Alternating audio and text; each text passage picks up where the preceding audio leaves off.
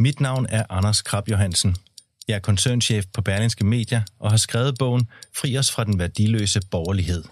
Bogen er et wake-up call til alle os borgerlige, der er godt i gang med at tabe fortællingen om, hvad der udgør et godt samfund.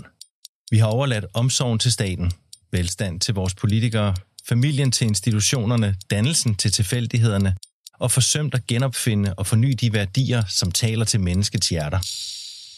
Fri os fra den værdiløse borgerlighed er i handlen nu. Berlingske.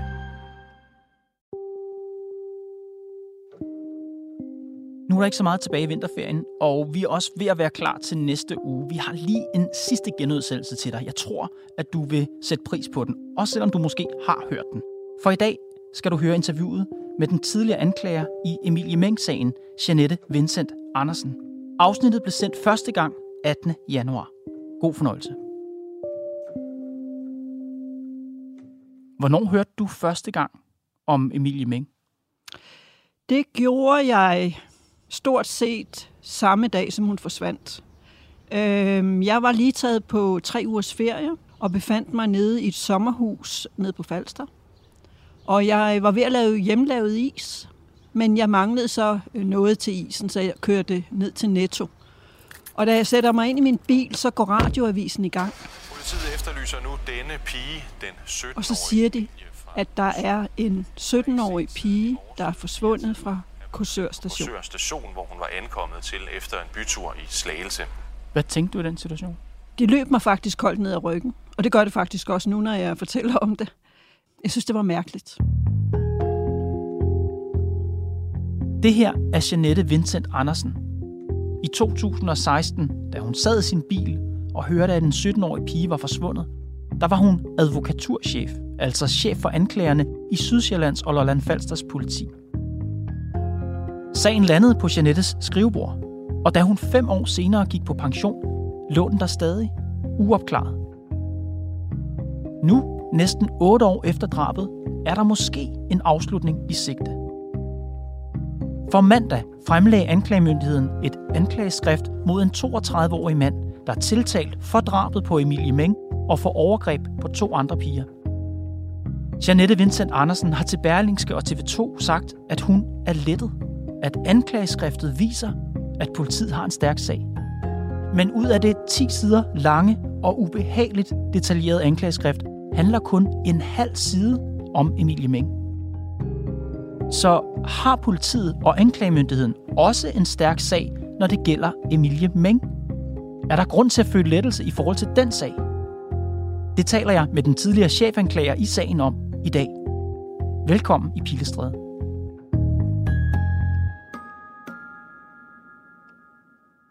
Du sagde før, at du fra første gang, du hørte om den 17-årige pige, synes du, det var mærkeligt? Hvad var det her, der på en, som om der er en eller anden, jeg ved ikke, om det er måske for, for langt ud at sige 6. sans, men der er et eller andet i dig på det tidspunkt, som siger, der er noget helt galt her. Ja, Hvad altså, er jeg ved det ikke. Øh, Jeg kunne bare mærke sådan en dårlig fornemmelse og tænke, uff, hvad er nu det? Øh, Men jeg kører jo videre, jeg holder ferie. Det glider jo lidt i baggrunden. Mm-hmm. Men jeg følger jo alligevel med i pressen. Og kan jo høre de følgende dage, at hun er ikke kommet hjem. Og mere og mere tyder på, at der ligger en forbrydelse bag. Hvornår går det fra at være noget, du bare hører om i radioen, til at være noget, der lander på dit skrivebord? Der går præcis tre uger. Så kommer jeg tilbage til mit kontor om mandagen. Og øh, der er man jo så gået i fuld gang med efterforskningen. Og det betyder jo, at der skal indhentes forskellige kendelser. Og øh, der er det jo, jeg kommer ind i billedet. Ja, og forskellige kendelser, og jeg jeg spørger, fordi jeg ikke ved er det for eksempel at give politiet lov til at rense et sted, eller er det sådan noget? Præcis, ja. Det kunne det være. Der var ikke tale om rensagninger i starten, men der var mere tale om at indhente øh, telekendelser, altså telefonoplysninger, Ja. masteroplysninger og sådan nogle ting. Så det brugte vi meget tid på. Og det her er i 2016. Ja. Og du er advokaturchef Ja. i politikredsen. Ja. Det er en... Jeg var nødt til at slå det op, for jeg vidste faktisk ikke, hvad det var. Men det er jo en chefstilling, som også ligger i ordet. Ja. Du har personalansvar, Ja. du har driftansvar for politikredsens anklager. Ja. Var du personligt direkte involveret i opklaringen eller i efterforskningen af Meng-sagen? Ja, altså jeg var chef for øh, 10 meget erfarne øh, anklager i det, der hed specielle sager. Og det er jo sådan noget med drab og voldtægt og brandstiftelse og sådan nogle ting. Øh, men øh, jeg tog mig også selv af sager. Og øh, denne her sag besluttede jeg, at den ville jeg selv tage mig af. Hang det sammen med den første gang, du hørte om de den der fornemmelse, du havde i kroppen af, her der er noget galt? Ja. Var det noget af motivet for at sige, okay, jeg skal være ind og være en del af den her Ja, det var det faktisk. Altså, jeg bestemte jo selv, i og med, at jeg var chef, så ja. kunne jeg jo tage de sager, jeg ville. Ja. Og øh, så besluttede jeg, at jeg tog den der. Du tog den her. Og når en chefanklager som dig gør det, hvad betyder det? Altså, hvad er din rolle i efter? Hvad var, det, hvad var din rolle i efterforskningen? Jamen, altså, øh, som udgangspunkt er det jo øh, politiet, der efterforsker sagerne. Ja. Og når sagen så er færdig efterforsket, så bliver den så leveret til anklagemyndigheden. Ja. Men i en sag af denne her karakter, som, hvor der muligvis var tale om drab på en uh, ung pige, øh, der kommer anklageren så ind i billedet på et tidligere stadie.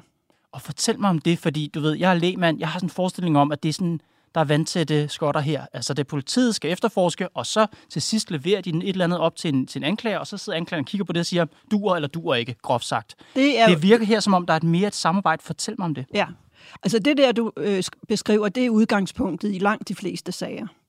Men i en sag af denne her karakter, og navnlig når man er en person, som jeg er, øh, mange politifolk har jo undret sig over, hvor meget jeg egentlig blandede mig i efterforskningen. Men jeg har altid gjort det for at få den bedst mulige sag at præsentere for retten. Er det en del af din jobbeskrivelse, at du godt må blande dig i sager? Mm, det kan man måske godt sige. Ja, jeg spørger dig, jeg er jo ikke... ja, jeg har ikke det det der, står der... jo ikke i jobbeskrivelsen. Nej. Men i og med, at jeg er chef for en afdeling, der beskæftiger sig med de her meget alvorlige sager, mm-hmm. så var det sådan, at jeg ofte var med til møder ja. med efterforskerne. Og der fik jeg jo så alt at vide om sagen. Blandede du dig nok? Blandede du dig nok i sagen, når du kigger tilbage på det? Det kan man helt klart diskutere. Men nu, nu spørger jeg dig, ja. hvad du selv synes. Vi fik jo en coronaepidemi, øh, mens jeg stadigvæk øh, var aktiv advokaturchef, og øh, der blev alle anklager stort set sendt hjem, og retten behandlede kun de mest nødvendige sager. Og der besluttede jeg så, at nu vil jeg læse hele Emilie Meng-sagen. Og på det tidspunkt fyldte den efter min hukommelse 90-100 ringbind. Så, og det var i 2020, ikke? Mm-hmm. 2020. Så der sad jeg derhjemme på min bopæl og øh, kiggede i alle de her ringbind, læste det hele. Og så kan man jo godt øh, spørge sig selv, om jeg kunne have set noget i materialet.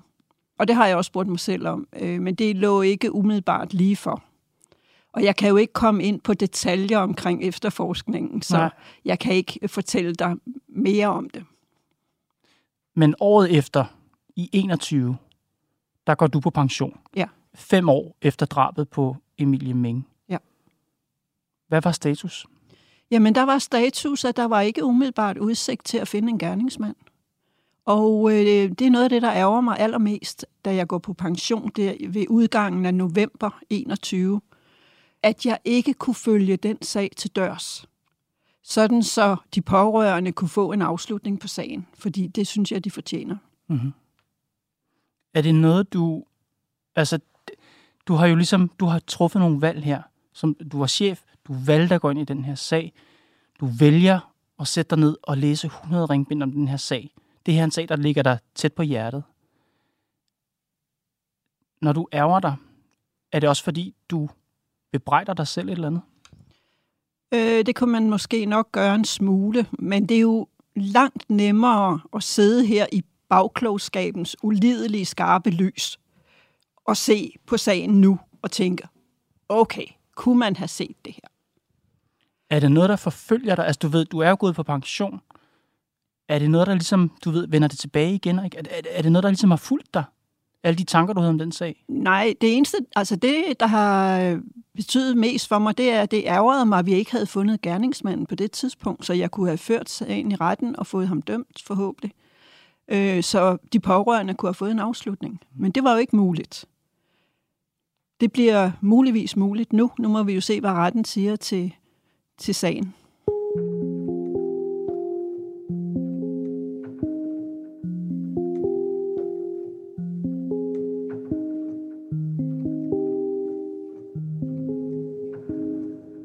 Mandag fremlagde anklagemyndigheden så et anklageskrift mod en 32-årig mand. Det var et anklageskrift for Sydsjælland og Lolland Falsters politi. Det handler om tre ganske unge ofre, og et af offrene er endda blevet dræbt. Og han er blandt andet tiltalt for at frihedsberøve, voldtage og dræbe Emilie Meng. Hvordan modtog du den nyhed? Jeg synes, det er en lettelse for mig, at der nu er rejst tiltale i sagen. Han er jo ikke dømt endnu, det må vi endelig huske og sige. Det er jo retten, der skal afgøre, om han skal dømmes efter anklageskriftet, eller hvad. Men øh, i og med, at anklagemyndigheden har besluttet at rejse en tiltale, så er der en stor sandsynlighed for, at han også vil blive dømt i et eller andet omfang. Måske for det hele, måske for en del af sagen. Hvordan, hvordan modtog du nyheden om anklageskriftet, Jeg har læst anklageskriftet, inden Og- det blev offentligt? og øh, jeg må indrømme, det er, nu har jeg været anklaget i 40 år, det er en af de mest alvorlige sager, jeg kan komme i tanke om. Og det, jeg er nysgerrig på, og det tror jeg hele, alle der hører det her er, det er, hvorfor du føler dig lettet. Du føler dig lettet efter at have læst anklageskriftet. Hvorfor? Jeg føler mig ikke lettet efter at have læst anklageskriftet. Jeg føler mig lettet over, at der er rejst tiltale. Okay. Fordi når man læser anklageskriftet, så bliver man, øh, jeg ved ikke rigtig, hvad jeg skal kalde det, øh, man kan se, øh, hvor alvorlig sagen er. Og bliver måske, man bliver faktisk måske lidt forskrækket over sagens omfang. Det er meget svært lige at finde et ord for, hvad det var, jeg følte, da jeg læste anklageskriftet. Fordi det er altså øh, meget alvorligt. Ja, jeg har også læst anklageskriftet. Øh, og jeg har ikke 40 års erfaring ved anklagemyndigheden, men øh, jeg synes, det var meget, meget ubehageligt. Det synes jeg også. Det, jeg er nysgerrig på i det her interview, det er, om der er noget af det her anklageskrift, der egentlig berettiger, hvad skal man sige, en følelse af lettelse eller en følelse af håb for, at den her sag, altså specifik sagen om Emilie Meng, kan, kan finde en afslutning. I det interview, du har givet med Berlingske, Mm. der hæfter du dig ved nogle ting i anklageskriftet, som jeg gerne vil gennemgå med dig. Ja. Du siger for det første, det her er et meget detaljeret anklageskrift. Ja. Prøv at beskrive det. Jamen, øh, der er nogle anklager, som skriver kortfattede anklageskrifter, fordi man ved som anklager, at man skal føre bevis for hver lille detalje, man har skrevet i anklageskriftet. Og hvis der er en detalje med, man ikke kan føre bevis for, så kan det måske betyde, at tiltalte bliver frifundet. Måske. Og det skulle jo nødig ske, når man har brugt mange kræfter, dels efterforskningsmæssigt og dels fra, dels fra anklagemyndighedens side på at lave et anklageskrift og føre en sag. Så kan- jeg forstå dig sådan, at det er faktisk et større... Altså jo mere man lægger ned det anklageskrift, jo mere satser man egentlig også. Ja, det kan man godt sige. Man skal i hvert fald have for øje, at man skal føre bevis for hver, hver lille detalje i anklageskriftet. Men jeg kan godt forstå, at de har lavet et øh, detaljeret anklageskrift. Og det er der to grunde til. For det første så signalerer de, at der er en masse skærpende omstændigheder i sagen. Hvad betyder det? Det betyder, at straffen kan blive højere, end hvis man ikke påstår skærpende omstændigheder. Og uden at du behøver at gå i ubehagelige detaljer, prøv at hjælpe lytterne lidt her. Hvad er det, der er skærpende i den her sag, ifølge anklagemyndigheden?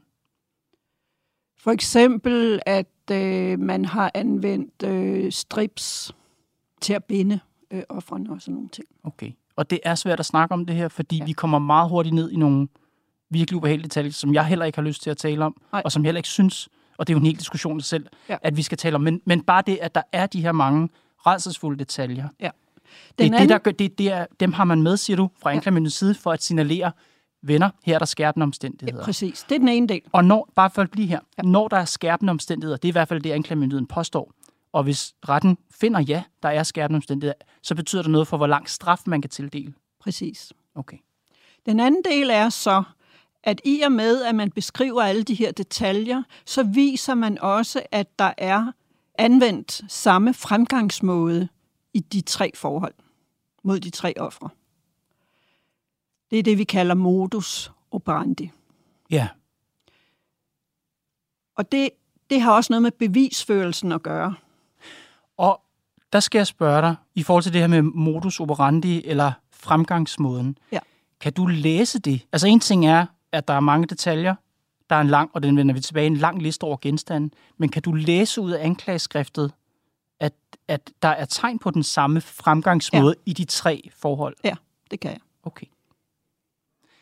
Og nu kommer vi til den her lange bevisliste, Ja. som hedder bilag A Mm. i det her anklageskrift. Jeg ved, det har du sagt andre steder, det er meget usædvanligt, at der er sådan en. Fortæl mig om det. Ja. Altså, her har de vedhæftet denne her meget lange liste, som de kalder bilag A. Og det gør de, fordi de nedlægger påstand om konfiskation af alle de effekter, der er på denne her liste. Så er det jo det nemmeste at hæfte listen ved. Jeg har aldrig set det før. Typisk, når man vil nedlægge påstand om nogle effekter, som har været anvendt til forbrydelsen, så skriver man i anklageskriftet, hvad det er for nogle øh, effekter. Når direkte, ikke nede som et bilag, men direkte ind i teksten. Ja. Så jeg synes, det er ret usædvanligt, at de har vedhæftet denne her øh, liste. Men jeg kan også godt forstå, hvorfor de gør det. Fordi det viser noget om, at det ikke er noget spontant, der er opstået. Det er nøje planlagt, det som den tiltalte har gjort. Fordi der er en lang liste af genstande, som man har fundet.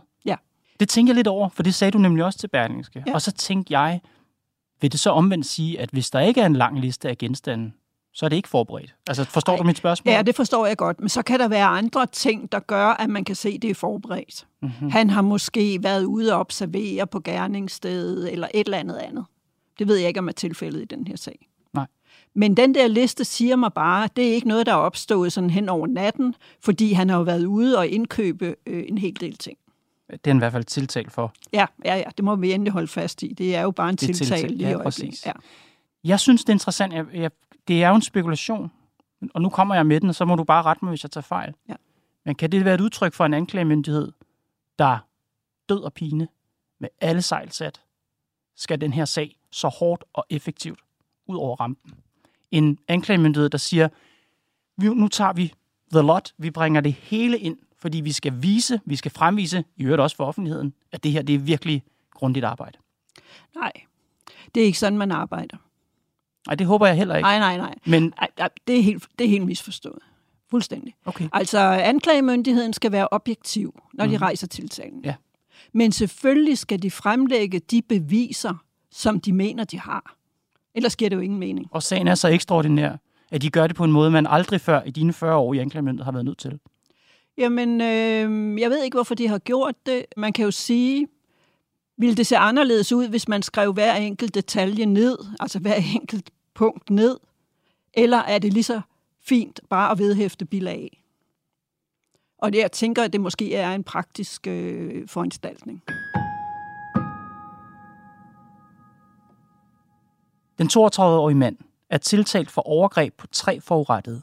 I forhold til Emilie Meng, der tiltalte han for langvarig frihedsberøvelse, voldtægt og drab. I forhold til en efterskoleelev fra Sorø, der var 15 på gerningstidspunktet, tiltaler han for langvarig frihedsberøvelse og voldtægtsforsøg.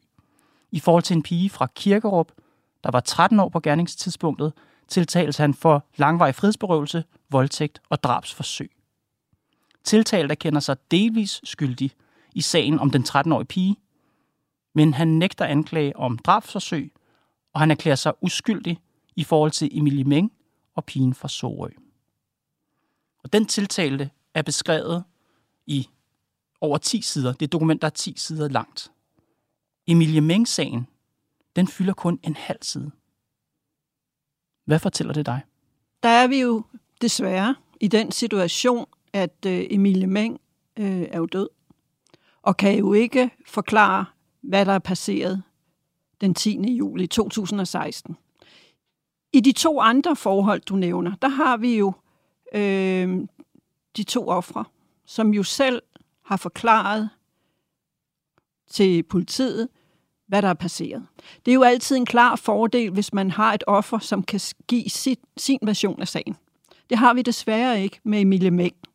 Og det vil jo sige, derfor er det meget sværere at beskrive, hvad passerede der.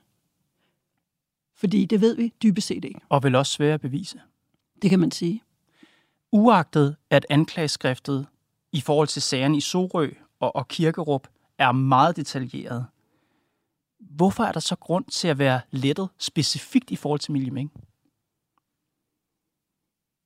Jeg er ikke specielt lettet øh, i relation til hende. Jeg er lettet over, at der er en gerningsmand, der sidder varetægtsfængslet, sigtet. En formodet gerningsmand. En formodet gerningsmand, begrundet mistænkt for drabet på Emilie Meng. Nu må retten jo afgøre, om han er skyldig eller ej. Det er sandt.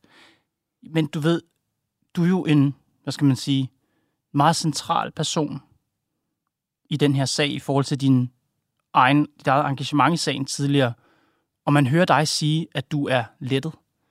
Og derfor er jeg interesseret i, om der egentlig, altså, mit, og det er et oprigtigt nysgerrigt spørgsmål, om der reelt er grund til at være lettet, når man læser anklageskriftet i forhold til Emilie Meng-sagen. Som du siger, der, der er mange detaljer, det er en meget stærk sag, ser det ud til, i forhold til de to andre forrettede. Jeg har bare svært ved at se, at sagen står så stærkt i forhold til opklaringen af Emilie Meng-sagen. Ja. Kan du hjælpe mig der? Nej, det kan jeg ikke, fordi så var jeg nødt til at komme ind på efterforskningen. Og det politiet ved, og det vil, det vil jeg ikke komme ind på. Okay. Men, det, det kommer frem under sagen. Men du ved noget, du ikke kan sige her? Ja. Og det er derfor, at du mener, de har den rigtige? Ja, det mener jeg, men det er retten, der skal afgøre det jeg, igen, jeg er lægmand, jeg er ikke jurist, jeg er ingenting. Nej. Men det, jeg tænker, det er, at det centrale i en drabsag er groft sagt ikke alle uhyrlighederne. Mm. Det centrale er at afgøre skyldspørgsmålet. Det er at etablere, at det er tiltalte, der har udført uhyrlighederne, overgrebene, drabet. Så hvad er det, der konkret kobler tiltalte, den 32-årige mand, til de her ting, vi hører? Altså det, der tidligere har været fremme i pressen, det er jo, at han har været i besiddelse af sådan en Hyundai i30 på gerningstidspunktet. Ja. Og der er jo noget videomateriale nede fra Koksør station, det er også offentliggjort, så det kan jeg godt sige, hvor man ser sådan en bil øh, forlade stedet kl. 04.07. Ja. Så langt, så godt. Derudover så må I vente med at høre øh, anklagerens bevisførelse i retten, fordi der kommer jo en hel masse detaljer frem. Men der må også, går jeg ud fra, være mere for et retslokale, hvis man skal dømme en mand for det her. Så er det ikke nok, at han har ejet en bil, og det er ikke nok, at han har været et bestemt sted på et bestemt tidspunkt. Der skal væsentligt, gå ud fra, mere til end det her. Vi er fuldstændig enige. Og der er intet lige nu, der peger retning af, at politiet er i, har det i hende? Det fremgår ikke af anklageskriftet Nej. i hvert fald. Altså, politiet har jo holdt øh, kortene tæt ind til kroppen, og det skal de også gøre. Og så skal anklageren jo fremlægge de beviser i retten, som hun har. Og så må vi jo så se, om dommerne og nævningerne mener, det er tilstrækkeligt til domfældelse. Og vi må forvente, at der er flere beviser end bilen og videomaterialet. Selvfølgelig. Men det undrer mig bare, at med i de to andre forhold, der er man jo meget detaljeret. Der er masser af detaljer i forhold til de to andre forrettede. Men dem holder man tilbage her. Ja. Det må I vente med at se til maj måned. Men der er en god grund. Absolut.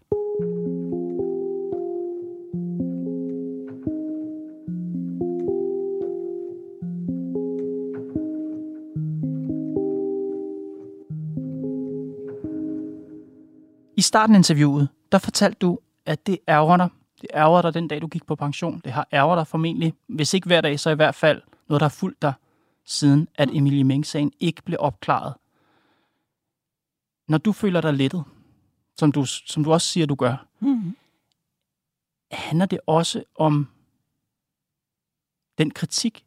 Altså, for der var vidderligt meget kritik af, hvordan sagen blev efterforsket.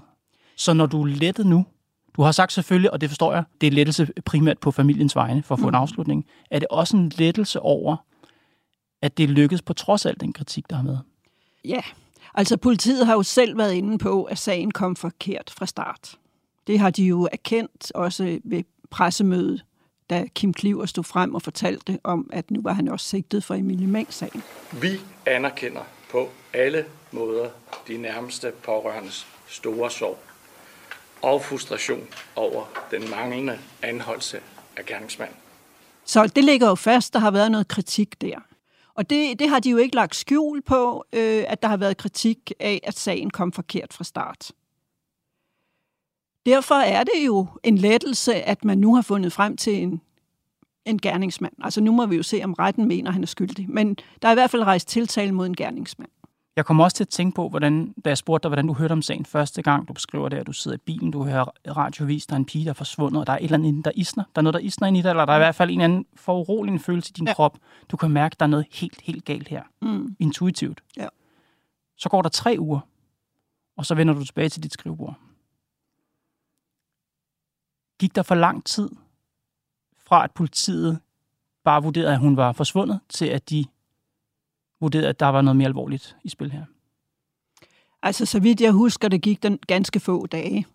Men det kan jo også være helt afgørende, når det, der er tale om en drabsag, øh, at man kommer godt fra start. Hvis, og politiet har jo selv erkendt, at de ikke kom rigtig fra start. Hvis du ikke havde været på ferie, men havde siddet ved dit skrivebord på det tidspunkt, hvor hun bliver erklæret forsvundet, havde du reageret hurtigere? Jeg har ikke noget med øh, den indledende efterforskning at gøre. Men du fortalte mig, at du ikke mod sædvand, men måske lidt øh, ekstraordinært blandede dig meget specifikt i den her sag. Skulle du have blandet dig tidligere? Ja, men nu var jeg jo ikke til stede. Nej, men dem, der var til stede, skulle de have blandet sig tidligere? Der var andre, der havde vagten, når du var på ferie. Ja, jamen helt sikkert. Øh, men det har de jo faktisk også erkendt, de ikke gjorde. Altså, der, de har jo sagt, at der var grundlag for kritik. Nu skal sagen for retten. Jeg kan ikke lade være at tænke, hvis nu den tiltalte bliver dømt for de to andre forhold, men ikke bliver dømt for drabet på Emilie Ming. Hvordan vil du så have det? Jamen, øh, altså jeg har det sådan, at øh, der bliver rejst en tiltale fra anklagemyndighedens side, og så er det op til domstolene, om der skal ske domfældelse eller ej. Øh, hvis han skulle gå hen og blive frifundet for Emilie Meng-forholdet, så har anklagemyndigheden jo den mulighed at anke sagen til landsretten. Det er den reaktion, der er. Janette Vincent Andersen, tusind tak, fordi du kom i Pilestræde. Velbekomme. Det var Pilestræde for i dag. Podcasten er lavet af Thomas Arndt, Mads Klint, Johanne Dibjerg Holgersen, Karoline Nord og mig, Kåre Svejstrup. Vi er tilbage på mandag.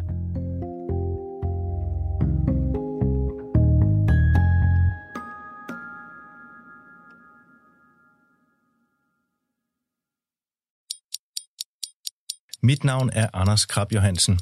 Jeg er koncernchef på Berlingske Media og har skrevet bogen Fri os fra den værdiløse borgerlighed. Bogen er et wake-up call til alle os borgerlige, der er godt i gang med at tabe fortællingen om, hvad der udgør et godt samfund. Vi har overladt omsorgen til staten, velstand til vores politikere, familien til institutionerne, dannelsen til tilfældighederne og forsømt at genopfinde og forny de værdier, som taler til menneskets hjerter. Fri os fra den værdiløse borgerlighed er i handlen nu –